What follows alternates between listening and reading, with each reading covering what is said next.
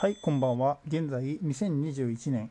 えー、と9月15日、えー12時を回ったところです。はい、今日はですね、あの9月14日に行われた、えー、とライブの楽屋裏トークということでやっていきたいと思います。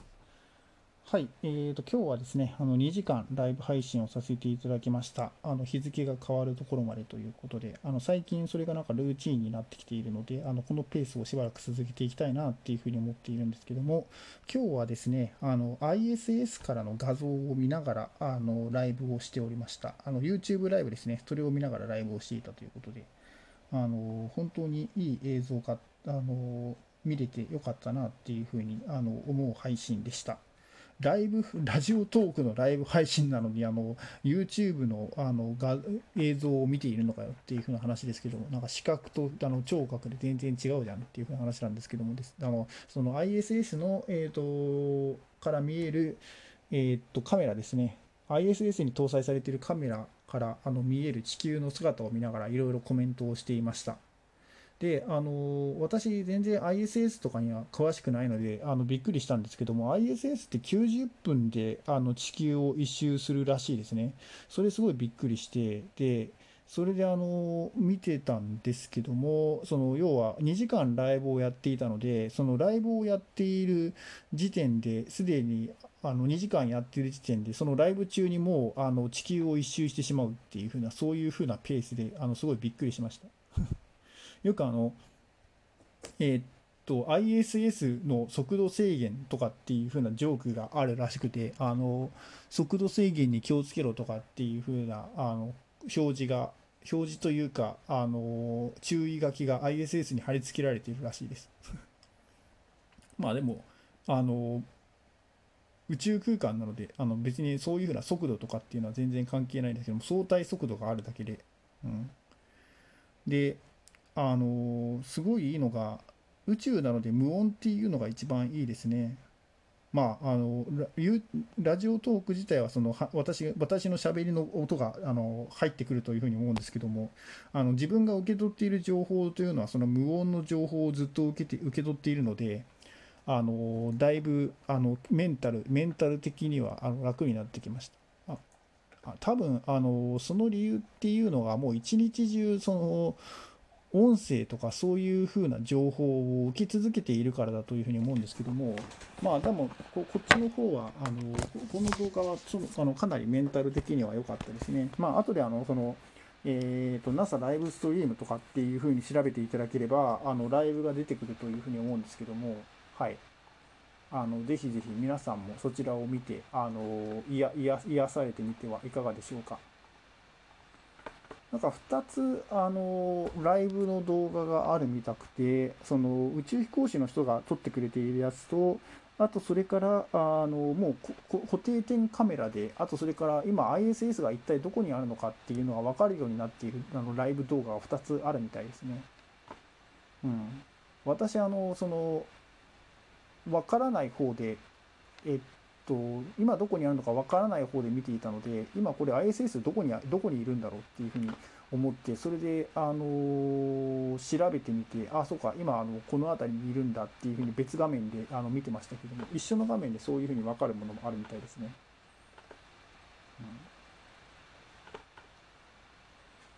うん、ライブナウっていうふうにやっているのでまさに今あのそこの場面にいるっていうそれがすごいというふうに思いますけどね。あのまあ、私たちの子供の時とかこういうふうなあのことができるなんていうふうに普通にあの想像していなかったので。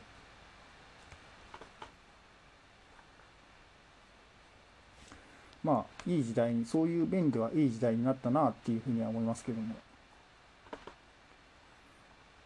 であのあとはあのその地球上のあの人間の体って結構あの地球で生活するのに最適化さあのされすぎているよねとかっていう風な話かあの話をしましたね。その要は 1G で、えー、と動きやすいように体が出来上がっているので無重力の状態とかだとすごい体が動きにくい例えばあの月の上とかを歩いていたりするとあの6分の 1G でしたっけ？っていうぐらいのあの重力なのであれも相当動きにくいらしいですね。あの実際に行ったことがないのであのその動きにくいかどうかっていうのはよく分かってあの実感はしていないんですけどもまあなのであの無重力に行くとしたら体とかをあのメタモルフォーゼとかしてあの形態を変える変えるとかにすると結構暮らしやすいんじゃないかっていうふうに思ったりするんですけどもでもそれってなんか人道的見地とかで難しいかもねということをあの特にあの専門知識とかもないのであの結構適当なことを言ってるんですけども、まあ、そういうふうに話していました世間話的に。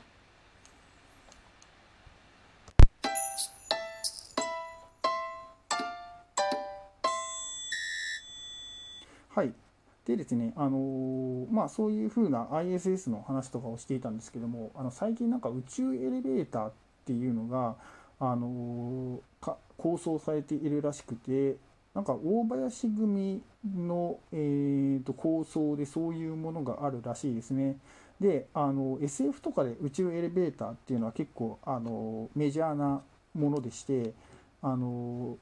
地上から宇宙までエレベーターで上がっていくっていうなそういうメガストラクチャーって呼ばれる巨大構造物ですねのあの話がよく出てくるんですけども今までそれはあの SF のあくまで話ということで実現はできないっていうふうに言われていたんですけども最近はそのたあのカーボンナノチューブかっていうふうな材料があの出てきてそれによって実現可能なんじゃないかっていうふうに構想されているらしいです。はいでまああの実際に2050年だったかなそれぐらいまでにあの完成させるっていうことで動いているらしいのでそれってあの成功したらあのいろいろと楽しくなるなっていうふうに思いますけどね。うん、まあでもそれぐらいのそれぐらい先になっちゃうとあの私とかおじいちゃんになっちゃいそうですけどね。まあでもあのエレベーターであれば普通に高齢者とかでもあの宇宙に行けるのかそのきつい訓練とかが必要なくなりそうですもんね。何しろエレベーターに乗って上がればいいわけですから。まあそのエレベーターに乗って上がるのは大変なのかもしれないですけども。